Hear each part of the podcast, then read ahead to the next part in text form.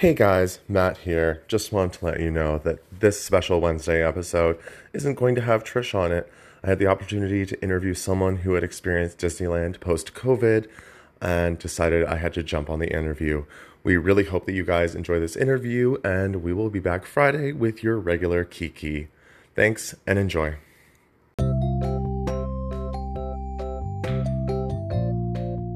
Computer. All right. Okay, all right, so today it is just me, Matt, on Intercontinental Kiki. Trish is taking a break today, and we have the wonderful Bianca back because Bianca was fortunate enough to not only go to the first opening day of Disneyland, but she was there this weekend, so yeah, I thought this would be super fun to talk about. I'm a Disney gay without being gay. It's great. So, how was it just in general? You know, there's a lot, like Disneyland is always put up on a pedestal for me. So I am just so your listeners know, I am a huge Disney fan. A lot of childhood trauma equals love Disney, grew up loving it. It's always been very wholesome for me, regardless of the things that have happened, you know, like the things that come up that are unsavory. Yeah. I still can find the light and the joy within it. But as a kid, you know, I got to go to Disney World twice, and that was really special and really probably, you know, the two best trips of my life. And so I'd never been to Disneyland really. And Disneyland, I live in San Diego, so I'm about an hour and a half south of it. Okay. And my in-laws live super close. And so like there used to be a military park hopper pass where you could do 4 days plus the max pass, which used to be like the fast pass ride, so you could like get on the rides. And okay. I would just buy those because I was a military spouse, so I was able to go, yeah, you know, 4 or 5, 6 times a year when my schedule allowed me when I moved here. And you know, I was a dumb bitch, and at the beginning of 2020 I went and January, I want to say, and I was okay, like, oh well, you know, like I'll be back, like no big deal. And I remember like skipping on things I normally do, and I'll be back. And the pandemic hit, and Disneyland is always in my happy place. Like it's where I would go if my husband was underway, getting ready to deploy. So my husband's deployed, just full disclosure for your listeners. Yeah. But he's home soon. Soon. But I always thought I was gonna have Disneyland as like like if I'm sad, I can go 2 hours, you know, and just go and ride what I want to ride and do what I want to do and hug Goofy and do all these things. So it was kind of overwhelming. And I think I was talking to you that day that I got an email and it was like, you can book your tickets. And I was like, all right, there's no way they're book a ticket right now. Yeah. Because I had 3 days left on my park hopper. And so I log into my Disneyland app, and this was before, and I was like, I'll just pick the first available day. What else am I doing? Boop, picked it, not thinking it was the reopening day. And so I have a park hopper, and the way that it works right now is it's 25% capacity. Everyone has to be a Southern California resident based on your zip code. Yeah. Or proof of residency, which I printed out everything and they didn't need it, so it didn't really matter. And I booked opening day, and then I realized it was opening day, and I was like, oh no, they're gonna kick me out. I'm not meant to be here. Oh no. But it was honestly a memory that I will live with for the rest of my life. The joy, the kindness, the compassion of everyone around me, the emptiness of the park. I mean, it was all just beautiful. Because there's things about Disney that you love, and then like you kind of get annoyed by it by like 3 p.m. because I'm a person that doesn't have children. So like for me, like it gets really grating. The free range after a certain point, you know what I mean? But with this pandemic, it was more grating for me for other reasons. You took a phone call from me with the chimichanga fucking beer incident. I was like, ugh, on Saturday, and I had literally had enough. I was like, and you were like, so help. Confused. And then like, Trish and Matt were like, you have to stay in the park. And I was like, I don't want to. But anyway, so the long story short is I went on opening day, and then I got a hotel for the following weekend, and I stayed Thursday through Sunday. Sunday was Mother's Day, and I checked out of the hotel on Sunday. And honestly, super great hotel. It's not Disney affiliated, so it's not an ad, but it's called the Grand Legacy. And I was literally, I was on the phone with you, and I walked from my hotel to the park. Yeah, you sent me that like quick video where it was like literally just like a pano of like, here's where I'm staying, here's the entrance. Yeah, exactly. Like, yeah, so like all in the same it was a nice day because on that previous Friday, I was with a friend, and then on Saturday I did by myself. And so, yeah, I mean, it kind of just worked out, but it was really magical and great. I'm already missing it, but you know, hopefully if things keep going in my favor and my direction, I'll be working for Disney and I won't have to say goodbye. Well, I mean, that would be the dream, right? Mm-hmm. So you had the, I mean, serendipitous luck of getting to go on opening day. Yeah. Which I remember you had a lot of fun, and then you had your weekend there. Mm-hmm. What was it like? Because I know you said you went a lot pre-pandemic, mm-hmm. and obviously now you've gone 3 times post. What were the major differences that really kind of almost jarred you a little bit even? For me, it was shocking that it was opening day and I was just walking onto rides. There was no wait time. Oh, really? Which was insane. That's insane. Then a week later I go, and everything food wise. So I love a Disneyland corn dog. It's my favorite thing in the whole world. It's the best thing you'll ever eat. Who doesn't love a corn dog? It's so good. I mean, and I don't even know how to describe it, but the Main Street, I mean, I have opinions. Main Street corn dog is better than the Disneyland California Adventure corn dog. Don't come for me. It's not the same. Do it differently? Yeah, they do it. I think it's different because it's the setting. And so it just makes it taste different. Okay, that's totally fair. I feel that.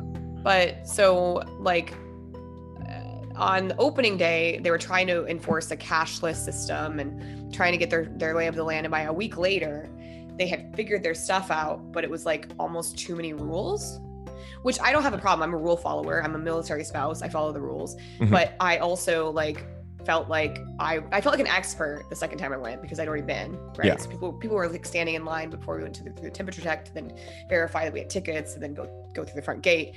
Yeah. People were just complaining, and it's that even happened on the opening day. It's all right, it's open for your convenience. So I don't know what you want to tell me. That's crazy. And just that kind of annoyed me. But by Saturday, I'd just been sick of hearing people's stuff. So I would just turn around and say something. I'd be on the Lord's Day. So people just not appreciating the luxury that they have of being in Disney and getting that experience. Southern California in general. This. Yeah, by the third visit, I was seeing masks beyond the nose and cast members very fatigued, having to tell these people put it up. And they're very strict. You cannot be walking and eating or walking and drinking. You have to be sitting at a designated area. And even at 25% capacity, I mean, that's 25% of whatever their maximum capacity is. It's still a lot. However, it doesn't really feel that crowded in the grand scheme of things. They won't let lines go above 60 minutes. So if it gets above 30, that's an issue. And then if it gets to 60, it's capped off. And then they wait because they were trying to make it, distant. And then everything's 6 feet apart. But with the ordering food, you have to order it via mobile, and if you're hangry, shit out of luck, it doesn't matter because you have to wait for that time window to be up. Yeah. So there's some things there's some kinks that they still need to kind of work out, because especially as they raise their in capacity based on Los Angeles just put an article out that they're about to reach herd immunity by July. So oh wow, yeah, that's a pretty big thing. Do I believe it? No, but I mean, I don't believe it, but I mean, if it happens, I mean, amazing. There's enough vaccination and enough antibodies floating around that apparently they think that by July it should be reaching herd immunity. And Governor Newsom of California is thinking about opening everything up in the middle of June. I'm sweet. As I'm leaving, bye. See you, dudes. I'm done. Yeah, good timing for you to get out. Yeah. So overall, I would say from the cast member perspective, from the gratefulness perspective, from the Disney adult enjoyment perspective, I had a great time. Mm-hmm. Minus hitting my elbow at impact of a 13-story fall on Saturday, I was still okay. Oh, don't skip over that. I wanna. We'll get back to her. That was fun. Okay. I got a real big shiner on my elbow. Okay, we'll circle back around. Love it.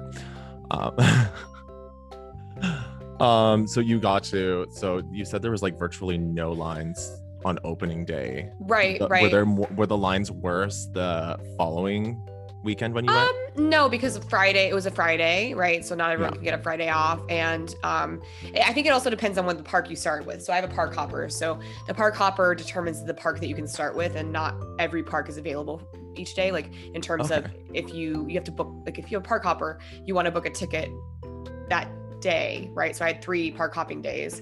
Okay. And normally, like back pre-pandemic, you could hop back and forth as much as you wanted, and you still can, but only after 1 p.m. So if you started in Disneyland, which is where you should start, in my opinion, and then go to Disney California Adventure. Disney California Adventure is dead in the afternoon, and Disneyland picks up in the afternoon because the California Adventure crowd is coming over to Disneyland. So that was kind of interesting to get used to, because on Saturday, like that Saturday, my final day, I started at Disneyland California Adventure, where I previously started the last 2 days at Disneyland. Oh, okay. For me, it felt like it was quieter at Disneyland, really in the morning. Like, I mean, give me a time where you could ever stand in the middle of Main Street and have your camera, like you've seen the videos, I've sent you them. And like, I did a full 360 and there was no one for like 50 feet.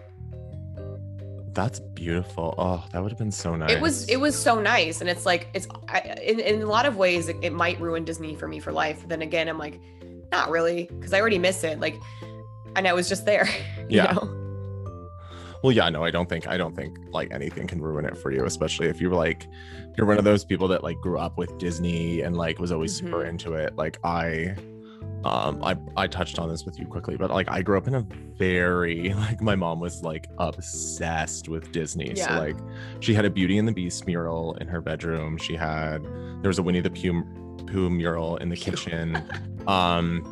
The bathroom upstairs was Little Mermaid, and the bathroom downstairs was Aladdin. And she did murals in all of them. That's insane. It's cool. Yeah. I mean, like, I'm sure it's like, I don't know if it's a good memory or not a good memory, but for me, like, when we moved to Colorado, after we lived in Minnesota till I was 10, when we moved to Colorado, the room that I lived in had a classic Winnie the Pooh. I said Pooh too. Winnie the Pooh mural. What is with that? Pew pew pew. Winnie the Pooh pew pew. Winnie the Pooh pew pew. It's my new drag name, ladies and gentlemen. Please welcome to the stage, Winnie the Pooh pew pew pew pew. And I'll just come out in a habit. Yeah, right? No, you just come out in like a crop top. Habit with a ray gun. With nothing. Yeah. And double pun. And some nerves. Yeah. Yeah. So when we bought the house, my parents bought the house, there was a nursery that was then like a child's bedroom because it was like a second owner. And they kept this mural. It was like a classic Winnie the Pooh mural. And I still to this day, it's Winnie the Pooh in my parents' house. Like, oh, that's awesome. I do love a lot of the classics Disney movies. Like, people ask me, oh, are you named after Bianca Jagger? I'm like, no, I'm named after Bianca the Rescuer. Duh. Yeah. Because my parents were married in that year. I mean, I don't know if that's true. But I love the Rescuer movies. Yeah, Bianca's a badass, so I will absolutely subscribe to that. She wears a fur hat. It's pretty cool. And she keeps it on through all those like crazy flights on that. Oh yeah, the flights. Too. Like that's impressive. Like when the ride operators at Disney tell you that you need to hold on to your hat, I just channel Bianca. Like, well, yeah, because like she gets I can't remember the bird's name. I do love those movies, but like. So it's Scuttle or something? I can't remember. Scuttle? Wait. Oh, no. Is Scuttle? Oh, no. We sound bad. Okay. We'll stop. We'll stop. People are going to drag us. They're going to drag us. But like she gets off of him and she always just like looks insta-fabulous. And it's just like, how do you do that? You just I mean, low-key, that's my like wedding and my relationship because my husband's definitely Bernard. Yeah. Okay. I'm Googling it. Who is the character? The Rescuer's bird. Like the Rescuers Down Under, and Great Mouse Albatross. Oh, yeah. Albatross. Those were like my 3 favorites, really, that I used to watch like crazy on VHS. See, my grandpa used to video all of the classics and put them on a VHS tape because, like, you like a 4-hour-long VHS tape. We put all the classic Disney movies and you record them for us and send them to us as we were kids, and we put them in the VHS tape or VHS player, and Rescuers was one of them, and I loved it. And this last year actually was the 25th anniversary of Rescuers Down Under. Really? Yeah. And so when I went to Disney, Downtown Disney, in the pandemic, it was my friend Shelby's birthday, so we went to Downtown Disney. They had a Bianca and Bernard sitting at the table where he's going to propose to her. Oh my God. And I bought it. And then I have for your listeners, I have a small, tiny cavalier who, Matt, what does he do? Get into everything. He used to eat rocks and now he likes to thrash plants around. Yes. Yeah. So I was on the Peloton bike. I have a Peloton bike and I was on the Peloton bike. I was working out and I would give him like certain freedoms as a puppy because Cavaliers are just very curious. They're like cats, like curious like a cat. Yeah. And no, he is like, a full-on cat. It's really annoying because like I was on the bike and I heard like thwack, like my entire Christmas tree came down. He had been pulling on the this is before you met me, been pulling on the branches and my Christmas tree came down and he broke my favorite ornament from 2019 that I got at Disneyland, which was Mickey and Minnie ice skating. So now they're just like floating around in their little globe. How do you fix that? I don't know. And he broke my Stitch that I got for Scott, and my Grogu was fine. Because the ornaments I bought was the Stitch one for Scott. I bought the Grogu one for me, the Baby Yoda one for me. Yeah. Because I bought a Baby Yoda the day that my husband's accident happened with his ship. Yeah. And I love so Gordo. That's very, I love it. Brings me so much joy. I like that we're finally normalizing just calling him Grogu, because I didn't like it for a while, but now I'm just normalizing it. It's almost like Baby Yoda's the dead name and Grogu's here to stay. Yeah, no, very that. It's just but he broke the Stitch ornament and in multiple places, and I had to glue it back together, which looks like shit. I'm like, great. No. But thankfully, the one ornament that I bought that I was like very worried about was my Rescuers one. I was like, oh, thank goodness, it didn't break. Like nothing, no chip, no scratch. God.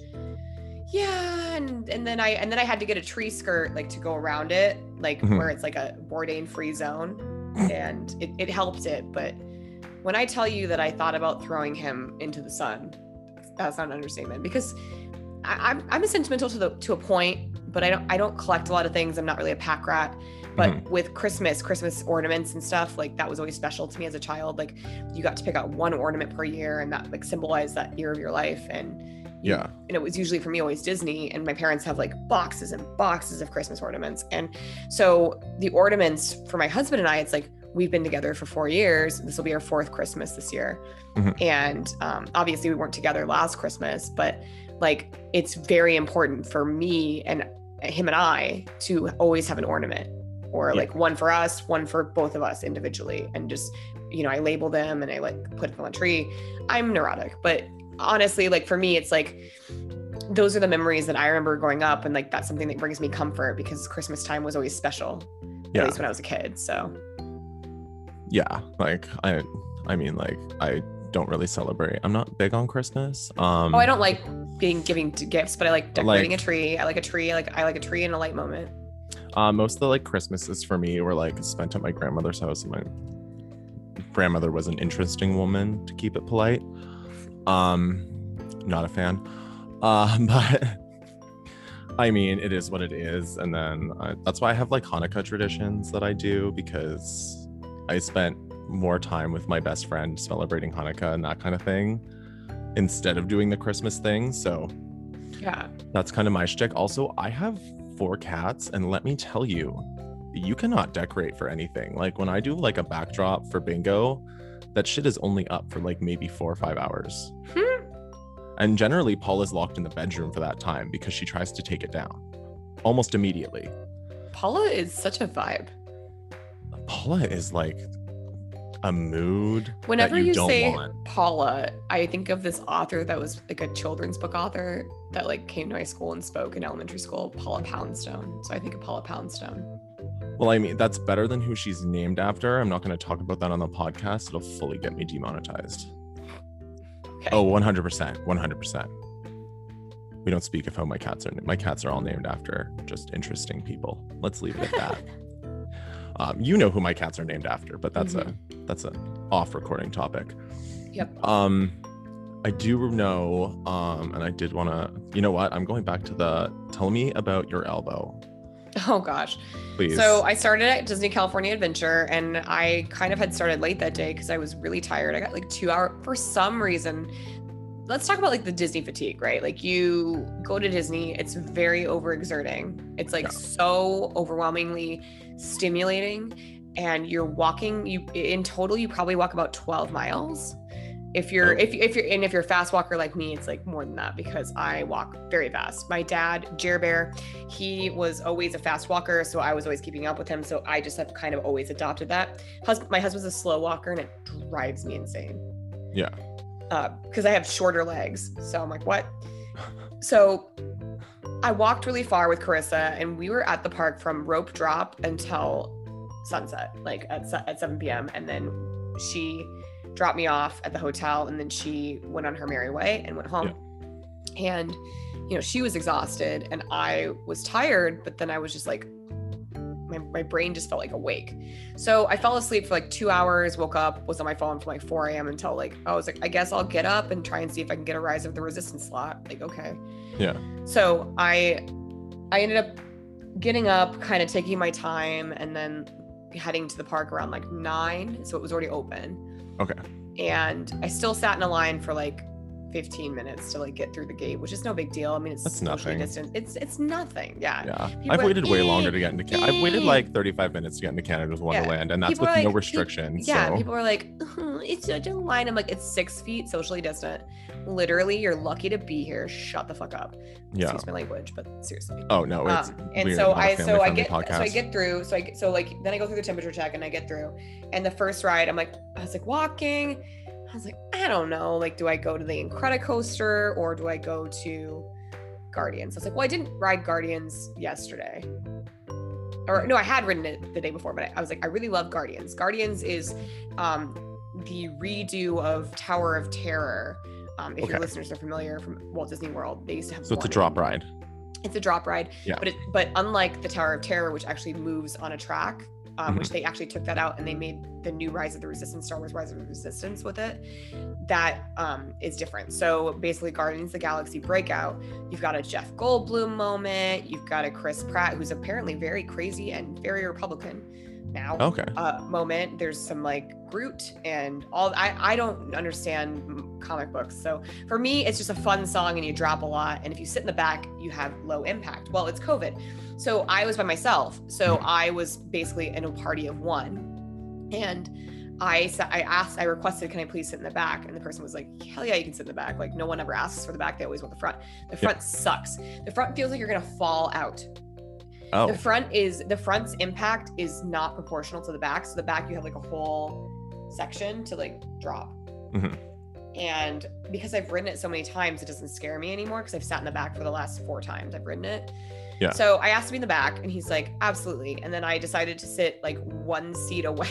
I was like, okay, well, I have the full back to myself because COVID. I was like, cool, I'll sit in the middle of the back and I'm near the like restraint. Yeah. And so I knew when the photo was coming and I was like, oh, I'm going to make this photo so, I'm going to look so cool. So I commit so hard to this photo. I'm like pointing, I have my arms up, I'm in an L shape. I'm really living it. Yeah. And then we drop and I don't grab the handrail fast enough. Instead, I knock my elbow down and we slam down at the same time. So my elbow, my funny bone, literally hits the guard restraint, which is metal, at 13-story impact. Hot. And I thought, ow. And I was like, oh God. And I like, you know, when you hit your funny bone and like, you can't really feel, like your nerves are going crazy. You can't really feel. I just was like, okay, that's crazy. Like, I'm so stupid. Like, this is the dumbest thing I've ever done. And I think to myself, like, Bianca, like, this doesn't make you cry, but yet, like, you see Stitch, a person in a Stitch costume, and like, that makes you sob. You're on It's a Small World. That makes you cry. Like, what? And meanwhile, I literally hurt myself, like, very, very badly. Like, the next day, I even talked to you. I was like, I cannot move my elbow. I might need an ambulance. Like, there's multiple people, I gotta drive myself. Yeah. No, it's not. It's a bruise, thankfully. So I just iced it the entire day and I was fine. But well, it's good. But I was a little concerned. I was like, because that would happen. And then I asked you and Trish, I was like, who do I sue? I was joking. And you're like, yourself? Yeah.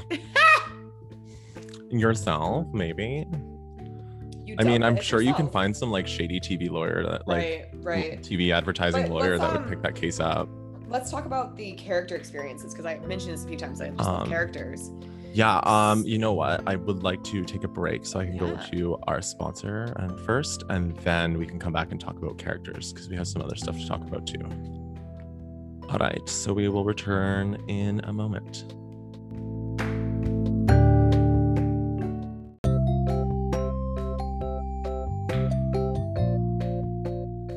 Okay, and we are back with Bianca, and we are talking Disney, and we were going to talk about all of the fun characters that you got to meet. Yes. I mean, I would not say I'm a furry necessarily, but I just love characters. The kid inside of me just loves it. Like, but the way that they're doing it with COVID, like pre-COVID, you would stand in a line, you'd wait forever. Everyone gets to like, oh, take it with my photo. Oh, how can the cast member take my photo? Oh, can they? Blah, blah, blah. It's like annoying and frustrating. Right. And then the new experience is a touch of Disney, quote unquote. So they're at 6 feet. They've made an experience for it to keep you socially distant. You can take video, you can take photos, but you have to take it yourself. Okay. And everyone gets, I can't search. Really, Siri? Sorry, my phone decided, my watch decided technology. I apologize. That's fine. I said, you have to do it yourself. And Siri was like, I don't want to.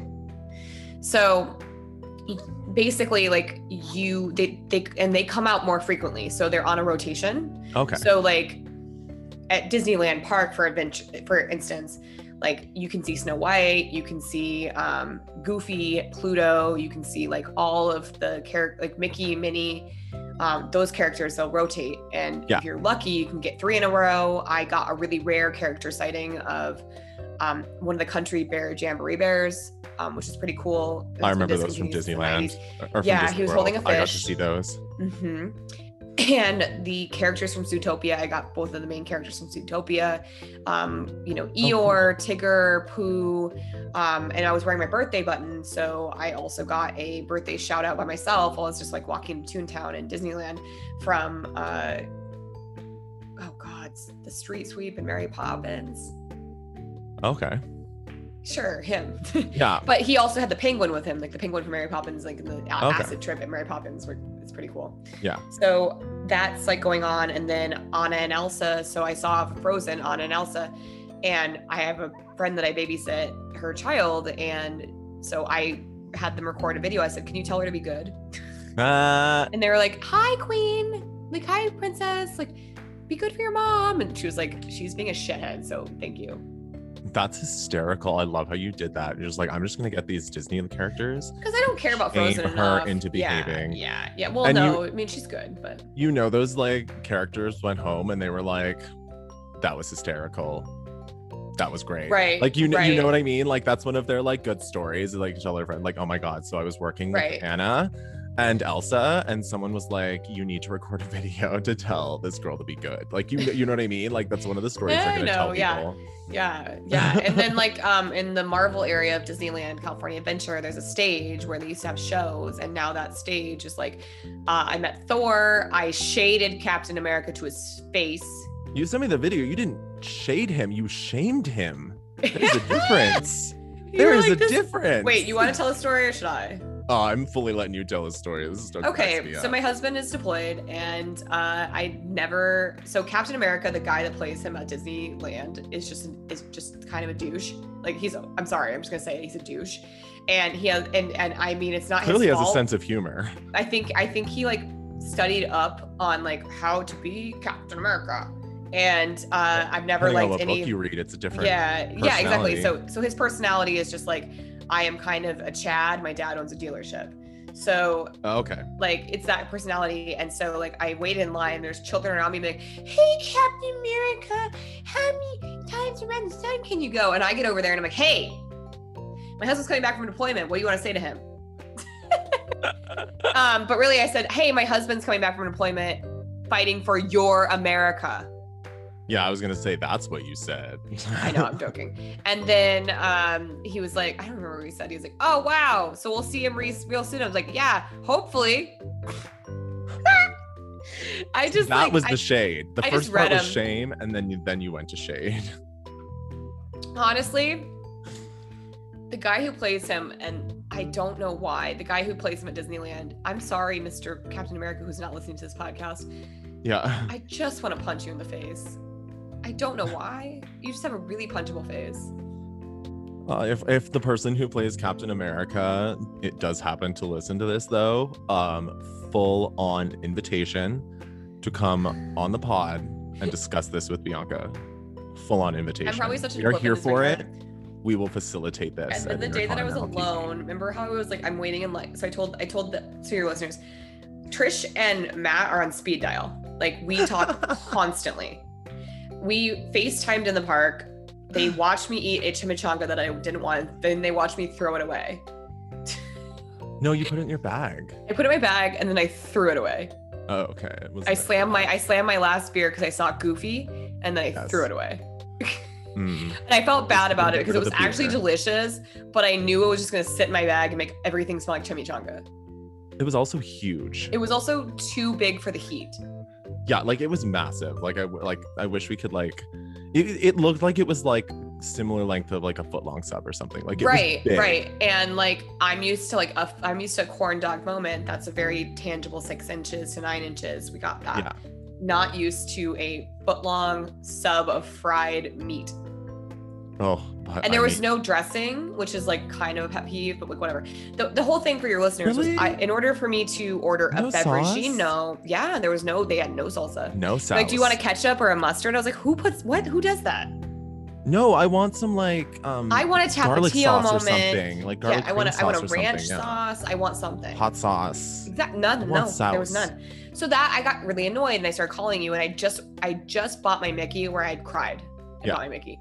For your listeners, I cry a lot. My emotions are a lot, but I also like Disneyland emotes something in me that is just so childlike and whimsical that when things make me happy, I get sad. Like in the sense of it makes me so happy I'm sad. Like every time I would cry, it's like I'm moving. I'm going further away. Yeah. I don't get to have this experience again. Like this sucks. And it's not that it sucks because I know I'm coming back. Like my husband and I own our house in Lemon Grove, which is 2 hours from Disneyland. That's not the point. The thing is you've had access to it for so long. And I didn't have access to it until I was 30. So it's like, that's kind of the thing where it's like, I finally had access to it with adult money. Yeah, so now you can work out your childhood things. Exactly. And so, I'll say a highlight was being able to ride the Incredicoaster on opening day when I park hopped 3 times in the span of 15 minutes. Oh, sweet. Does that roller coaster go upside down or anything? Are there any? Oh, yeah, it does. Oh, she goes upside down. She goes upside down. Sweet. She's a whole mood. I'll have to look it up. It's the smoothest roller coaster because it's Disney. So it's the old Mickey Pixar Pier one, and they just turned it into the Incredicoaster. And I have ridden it in all parts of the car. And with COVID, you're either in the front car or the back car. And I've ridden it both. Well, front car, middle, or back. So like the 6 feet. Yeah. There's only 3 cars that can go at a time. And then another cute thing that happened. Remember when I sent you the video of the ducks? Yes. So as I'm waiting for the Incredicoaster, which didn't have a long wait, it was like a 10-minute wait, but it was 6 feet social distance. I hear like a bunch of chirping, and I look down, and there is a mama duck and a dad duck and like 10 goslings. Oh. Like little baby chickies, and it was so cute. Like it was like a gaggle of birds, and it was so sweet and so wholesome. And then the Disneyland lady yelled at me. What? Just like move along, and I was like no, come here, and she was like, oh, okay, I'm sorry, I yelled at you, like I get it. I was like, it's so wholesome. And then they put, I shit you not, they put a security guard in front of it so that no one would look at it anymore. Oh really? I was like, oh no, I'm the reason. Oh no, it's fine. You pointed out a hole. No, it was really sweet because like a lot of the animals in Disneyland, they're accustomed to being fed, right? So like they fly in there and they're like, oh shit, french fries. Like I've got popcorn, french fries, like we're gonna be set. Not that that's a great thing, but it happened. But overall, like the character experience though, I mean, for me, I liked it better, I would say. Really? Yeah, I think because like you can just snap a photo. You don't even have to stand in line. You can just go put them in the back of your photo and just do a selfie and just keep walking.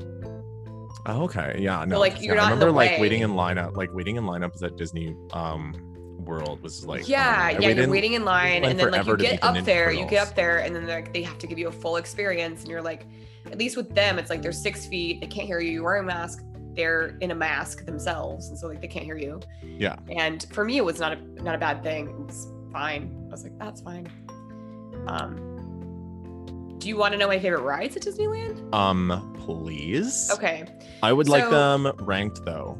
Okay. I absolutely want them ranked. Do you want them ranked by park? Let's do them by park, and like let's maybe do like two different lists. So let's do like regular like kind of like chill rides, and do like exciting rides, like thrill rides. Okay, so that way we can know. Let's start with California Adventure. We'll do chill rides. Okay. Little Mermaid, because I'm obsessed with the dad, Ariel's dad. Yeah, that animatronic is just so something. Yeah, they had no business making him that hot. So you get to the end and he just pops out of nowhere, and he's just thick. Ooh, does it get all the gays excited?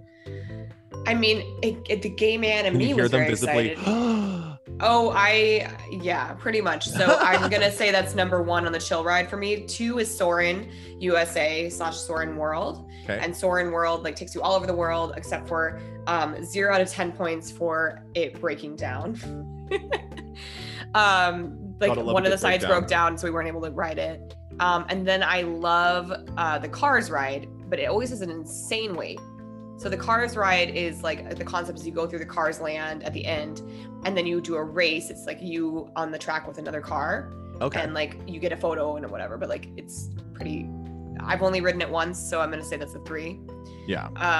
Chill rides. I really like the Monsters Inc. ride at California Adventure.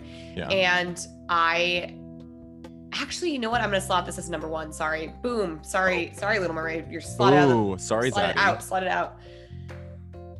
The Pixar Pier ride where you are shooting things. Like, so you're in an arcade thing and you're in a car and you have a pull string and you're pulling and you're wearing 3D glasses and you are shooting things.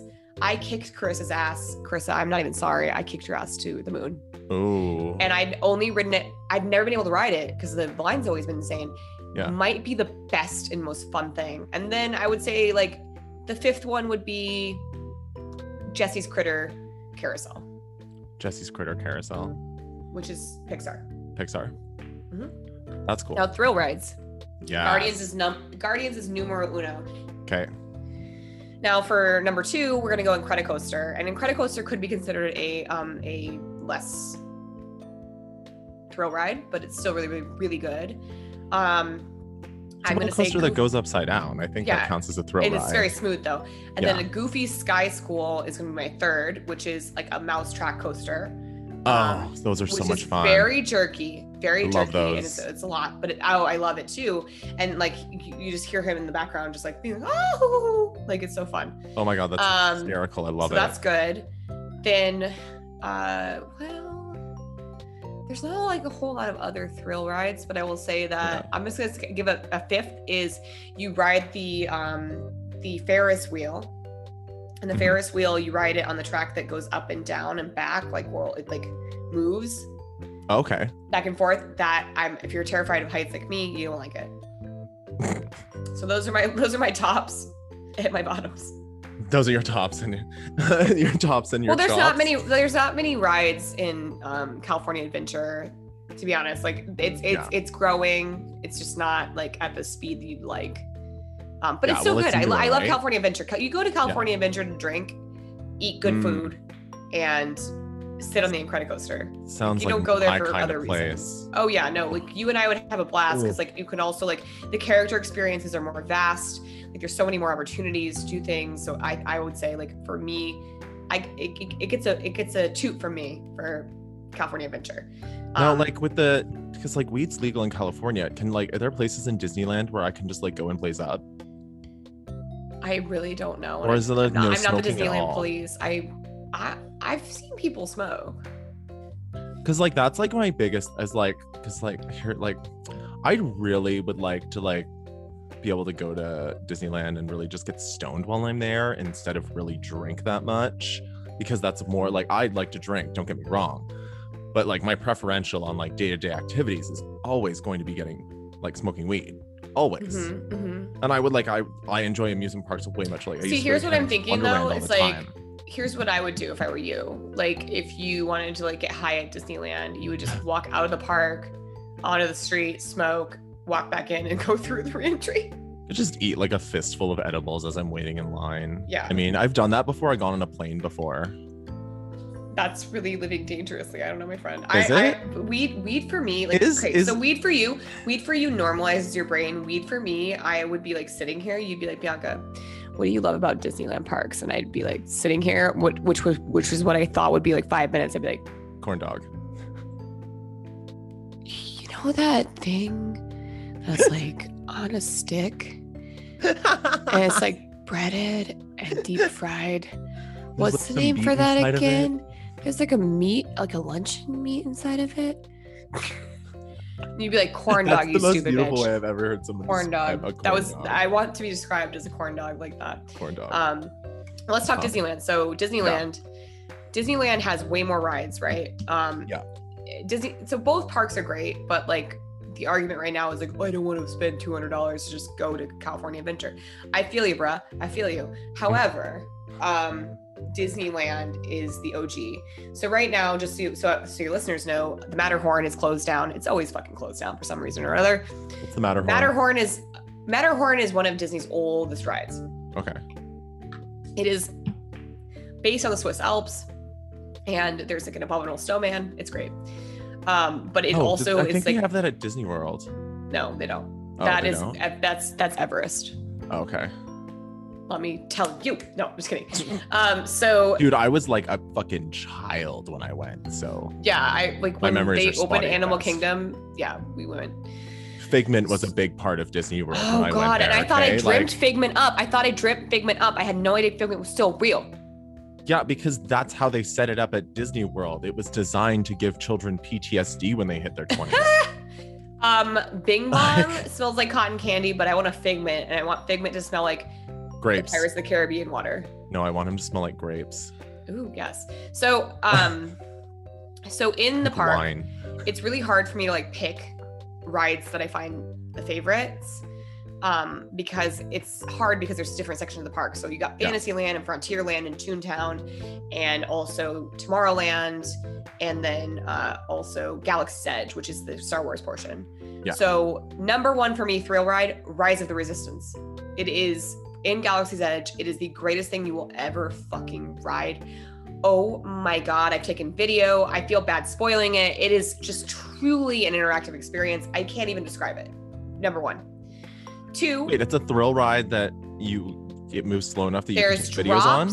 There's drops, there's jerks, there's a person component. There's just so much. I will explain it to you offline. Your listeners, just Google it. It sounds like the old Hollywood ride they had at Disney World. Yes, it's like that. It's like that, but like you have a 20-foot drop. Oh yeah, that's like the end of the Hollywood ride. You like fall down that huge waterfall. That scared the shit out of me. You go down backwards. You know, I never liked that Hollywood ride because like I would feel like they were gonna touch me, and I don't like that. I had nightmares about that ride after. Indiana Jones thrill ride. Mm. Indiana Jones, and my pro tip is I don't like being touched. Don't touch me on a ride. I don't like it. Yeah. Get out of here. Don't like it. So I'm going to say that. Shout out to the rest of the Disney cast. Don't touch Bianca. Don't touch me. Well, no, on rides. And Indiana Jones is one where like they'll like blow like smoke and stuff at you, and things will touch you, and the snake will get near you. But it is bumpy, but it's fun. And that's number two for me. The only smoke I want blown at me is weed smoke. Let's just like. Right. Got it. Yeah. Headline for me. What? I don't know. Okay. The third one for me is going to always be Smuggler's Run. Smuggler's Run's also in Galaxy's Edge, and with COVID, you are the pilot, and there's no gunners and no mechanics in your pilot ship, so you're flying this thing. It's virtual, it's interactive, it's not 3D, and you go to hyperspace and you feel it. It's fun. Oh, cool. Three. Krista and I were better pilots than this girl that I met, Christine, that I rode it with on opening day. Sorry, Christine, you were terrible. We love you, Christine. She kept just like flying in the mountains. I was like, what? What? So that's good.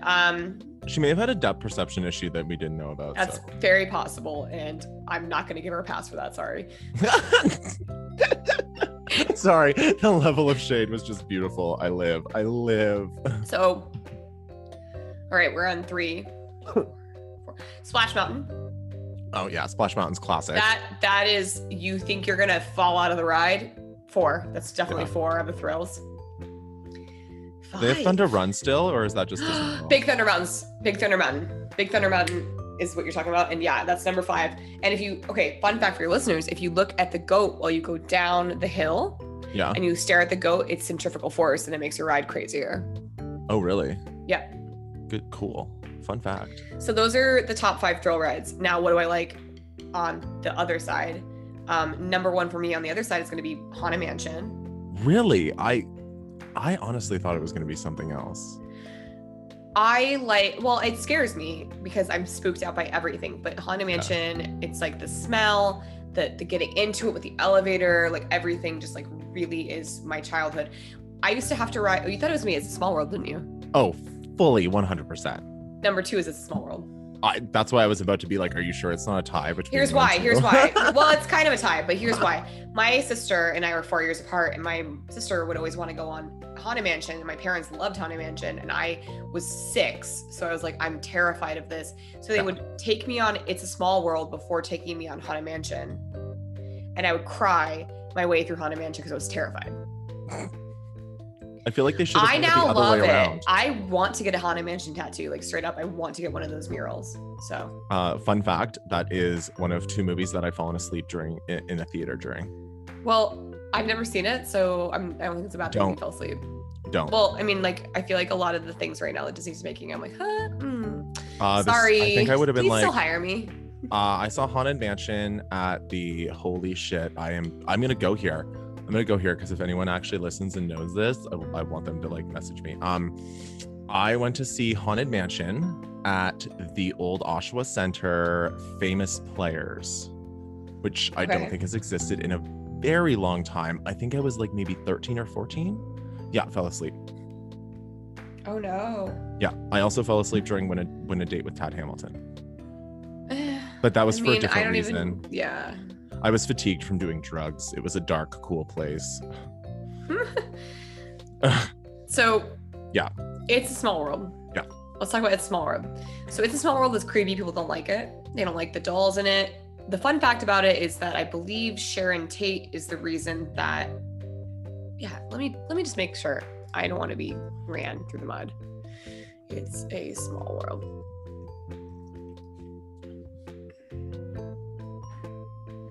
Have they like updated any of the figurines?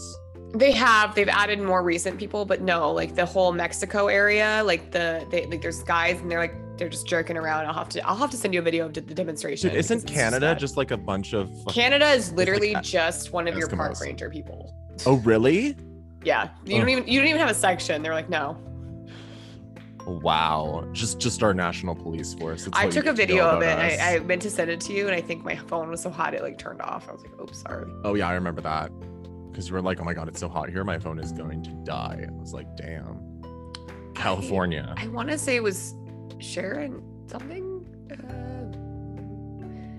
Doesn't matter. Don't come for me. Who knows? But anyway, the person that like was a very big part of Pepsi in the 1960s came to Disney and said, we want to do this thing for the World Fair. And Disney was like, that's fine. Give us money.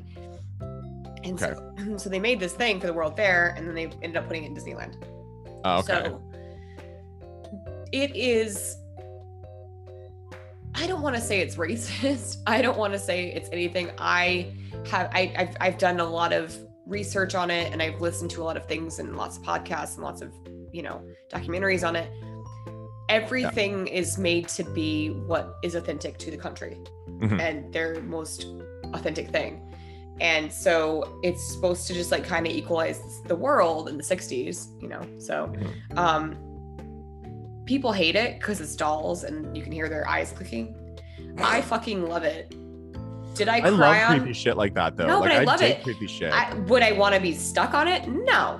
Oh, that'd be nightmare fuel. No, but I love it. Fuel. Like I love Bourdain. No, I love the clicking noises and stuff. I mean, like old animatronics are creep as fuel. Because it's campy, right? Like, mm-hmm. and you have to appreciate it for the camp that it is, not necessarily like the just like bad animatronics. But like I will say, like Carissa only wanted to go on it to make fun of it, and that kind of upset me. Like I would go on it and like I do it. You twice. And I would go on it and we'd cry about different things. We'd cry about different things. Yeah, I do it once for like serious to cry, and then I'd be like, okay, we're gonna get back in line. We're gonna go on it. But also like you snicker to each other about right. And you shit. Saw so I there's certain things on It's a Small World because I've ridden it so many times at the Disneyland version that I like know. I'm like this doll is broken, so like that's hilarious. This one's broken. I love the hula dancers; they're amazing. The Polynesian dancers; they're amazing. Yeah. Oh, I love Moana, and then I just absolutely adore when we get to America World, like we're on the Americas, the cowboy, because then they bring him back in the finale, and he's like twirling his little lasso, and it's just a perfect lasso. I'm like, this is and it just goes in perfect circles around the one and point. Then and then we get to like the open. And he's wearing opulent pants with fringe. He's doing his tricks to Mattel Fantasy, and he's just twirling, just Orville packing it up. Oh yeah, I just love it so much. So yeah, so number 2 is It's a Small World. Number 3, Pirates of the Caribbean. Hey, that's classic. Pirates of the Caribbean is a classic Disney ride. It's I feel bad that they didn't say a thrill ride is hyperspace, but okay, shit, whatever. Hyperspace is going to be number 4. We'll give hyperspace a special mention. Oh no, hyperspace is number 1 in my heart. Oh, okay. So I would say so then it goes Pirates of the Caribbean, which they've been like, oh, we're too misogynistic. Oh, we're too rapey. Oh, we're too this, that, the other. Oh, we need to fix all the things. No, it's been the same since I was a kid. You just added Johnny Depp, and you managed to make him weirder than he is. And I have met him in the flesh because I was there for a Jimmy Kimmel taping where he was the guest. And no, he's literally Johnny Depp as a pirate. Like, it's just weird. I feel you on that. We could do an entire hour on how I feel about him, but and then let's talk Jungle Cruise is currently closed, and I'm gonna go out on a limb here after Jungle Cruise, but Jungle Cruise I'm gonna say it's a tie for 5. Jungle Cruise is great, campy. Well, it's very bad that they're fixing the racist parts of it. It's very bad. Is that like one of the ones where like the crocodile pops, like the animatronic crocodile pops out of the water and shit? Right. Yeah, it's like no. Nah, I did sorry, that. Thing, Siri keeps like being like, it's okay. Excuse me. Can I have a word in edgewise? My phone cannot. My watch may not. Yes. So they have one in Disneyland. They have one in Disney World, but they're closing it for renovations to get rid of the indigenous racism. Yeah. And I love it because like you waiting in line is really beautiful and that. So number 5 for me is going to be a tie between the brand new Snow White and the Tiki Room. But I'm going to say it probably goes to the Tiki Room. The Tiki Room is amazing. Room. That sounds like I can get all of the cocktails.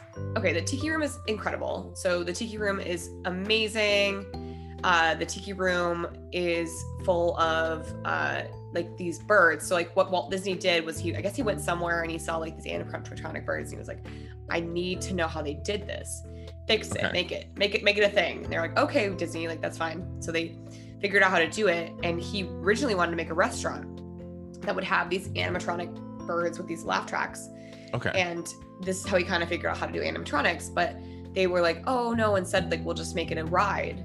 It's not really a ride, but like we'll make it an experience. Mm-hmm. So the Tiki Room has been around since I want to say, who knows, but it was an early thing that happened in Disneyland. Mm-hmm. I'm gonna sound so stupid, your listeners are gonna hate me. But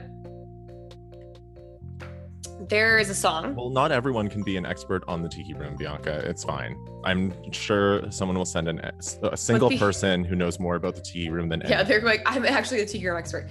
We'll send a passionately worded letter, and we'll have to have them on for a debate as well with you. It's beautiful. So like basically it's a whole show, and it's like an interactive experience, and like the walls come alive, the birds come down. It's gorgeous, and the whole song is in the Tiki Tiki Tiki Tiki Tiki Room.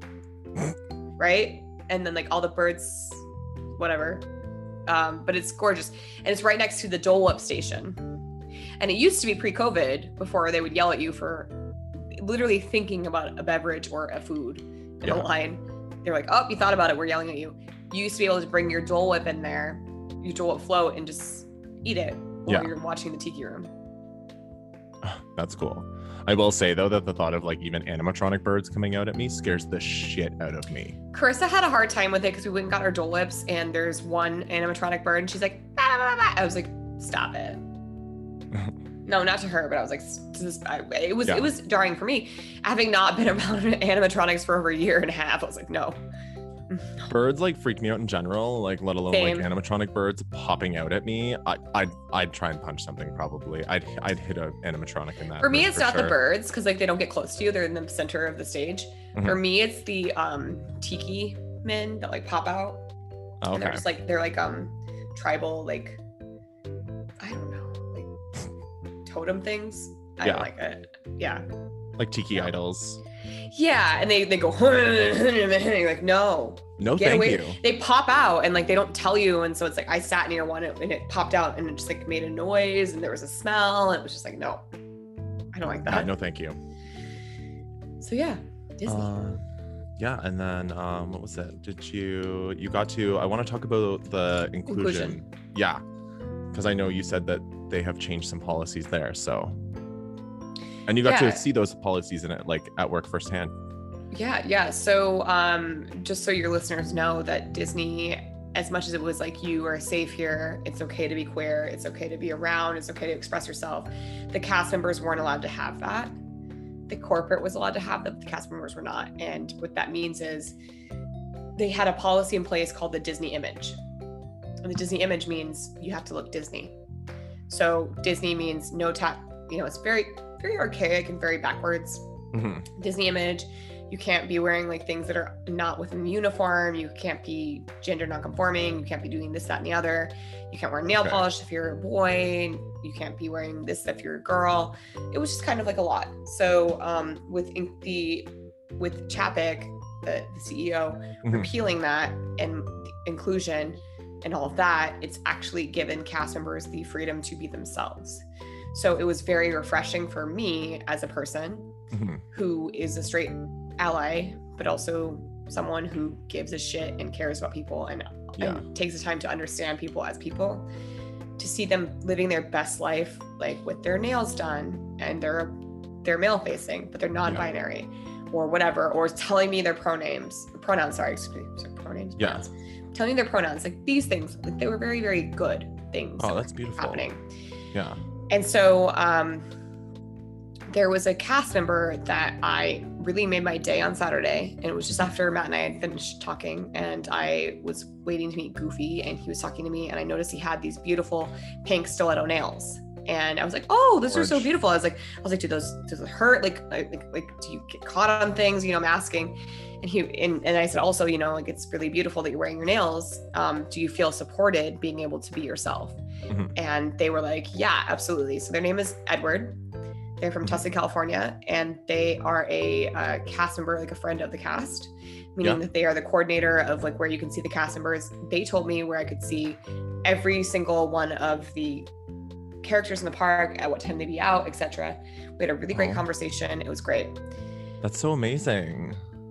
A video just went out that's viral of a boy, and when I say boy, I mean it loosely, mm-hmm. but a child who wanted to have a ponytail, and they knew Eddie mm-hmm. through going to Disneyland all the time before it shut, and so Eddie had always known this little child, and always, like, championed them, and so Eddie gave this little kid ponytail. So they gave them a ponytail, and, like, it's the heart and the soul in it, like, the messaging in it. It's very beautiful because they've known them forever, right? Like, so they know each other, but it's blowing up viral. And there's this thing called a grape soda. Yeah. And in corporate world, a grape soda coming down from corporate is a big, big deal. It's to honor a cast member for doing what they're doing. So my friend works in corporate, and I decided, well, she asked me, can you, like, look at the park and let me know who's really, you know, embracing that? And she's like, I trust your judgment. Like, who do you think, like, anyone who's treated you well, like, let me know. And I told her, like, about 30 to 40 people really were great, right? But about 15 to 20 of those were actually gender nonconforming, wearing their nail polish, mm-hmm. living their life, being themselves, doing their thing, being themselves. And so when we talk inclusion, this is what companies need to be doing. It's archaic for them to have to repeal it, but what is going to come out of it is good. And there's been articles, oh, I can't believe you would ask them to do this, that, and the other. I don't want to see this nail polish. So, well, then fucking don't come to Disney. Mm-hmm. Like, that's it. Disney's always been come how you are, be how you want to be. Right. But for the cast members, they couldn't even have that. Like, so, you know, for instance, one person that we played bingo with, Jill, her daughter was doing an internship and she had polka dot frames on her glasses, and they're like, no. And they fired her. Wow. So really, that's like they're loosening it up a little bit. Yeah. Yeah. Wow. That is like actually a huge, like, that's like such a massive 180 really. And to talk about, like, you know, I've always wanted to work at Disney, but I never thought it was a possibility because I have tattoos, visible tattoos, and that was not in the Disney image. Yeah. And for your listeners, I have 8 tattoos, like, and they're all on my arms. And I think they're tasteful. I think that they don't really take away from me. I don't give a shit if you don't like tattoos, fuck off. But like, honestly, like for me, like and most of my tattoos, Matt, correct me if I'm wrong, are Disney. Like, yeah, they're all Disney. And so it's like the fact that I could have tattoos that are within your brand standard, but yet not able to not be part of the brand. Right, yeah, right, that's very strange, yeah. Yeah, it's not like you have like anything that could be like considered inappropriate for children to see. It's like I have Pokemon neck tattoos, and I find most places see them and they're like, okay, well, they're neck tattoos, which we're not super down on, but also they're Pokemon, so we don't care. Right, right. You know what I mean? Because it's a kid's show. Like Pokemon. I literally have images from a kid's show tattooed on me. You know what I mean? It's like, it's the same as your Disney tattoos. It's just like, so like, but like, how can their own imagery not be on brand with them? Yeah. It's a little confusing. Well, it's nice that it's not like there isn't just like one or two people that are like really like, you know, going like feeling themselves and like being who they want to be at work. I'm glad it's like a lot. Yeah, I'm glad it sounds like there's a lot of people. Yeah, it was like really... when I was there by myself on Saturday, it was like I sent her about 15 in the span of an hour. Wow. Where I was like Forrest, I was like this guy, like this total guy, transformation. This person.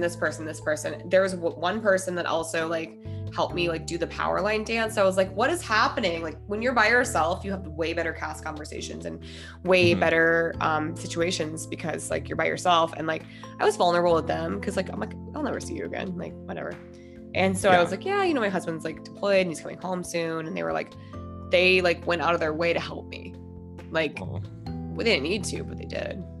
No, that's nice. It just like, it really like reinforces like what Disney's all about. Right. Which is like, it doesn't matter whether you're there with like your family or by yourself, everyone gets the same Disney experience. Right. You know what I mean? Right, but yeah. But you being by yourself allowed you to have like more, you know, personal and intimate moments with the cast members. Yeah. And yeah, absolutely. Get to know them a little bit too. And I think like it comes with like being so into Disney that like I have the conversations you need to have when you like things, and well, you just admit to like cast... you admit Disney for sure. Oh, thank you. But like you talk to the cast members the way that you want to be talked to. Like you tell them like what's up, you give them like a shred of like who you are, and then like they tell you about you, and like but it also like I'm a podcaster as well, so yeah, it's more that like I know the way to be vulnerable, to have a vulnerable conversation back and take away that Disney mask. And I don't know, every single person that I came into contact with this last 3 times was really beautiful. That's so good. It sounds like you really did, like, aside from, you know, people mistreating the cast, which there's nothing you can do about that, right? It sounds like it was really truly a wonderful, magical experience. It was. I'm so happy you got to do that before you have to move. It really is. That's really like, that's the magic there, is like you got to do it at least not only once more, but like 3 times more before you move. That's incredible. Yeah, I know. I was like, and then I saw like there were tickets for my birthday. I was like, I don't have time. Damn. Yeah, I don't have time. I want time, but I don't have it. Yeah. I honestly, like, we're both moving, so like, yeah, it's just like you know when you're like, no, I have time, I can fit this in, and then there's just other moments where you're like, not even if I like could fold space and time. Right. Yeah, but we shall wrap it up. I think that was a really nice, I think that Edward and the inclusion is a really good place to end this on. Yeah, absolutely. I want to thank you so much for coming and doing this special episode with me. I really appreciate you jumping on and doing an interview with me solo. And I just want to give you, again, an opportunity to share any of your information, your podcast again as well. Let people know where they can find that. Yeah, you can, if you like my Disney adult ass, you can follow me on @PleaseDon'tKickMeOut, www.pleasedon'tkickmeout.com. My podcast is about imposter syndrome, but more so bring people to this podcast so they can listen to it. Yeah. Awesome. Well, thank you so much for being here, and thanks for listening, guys. Have a great day.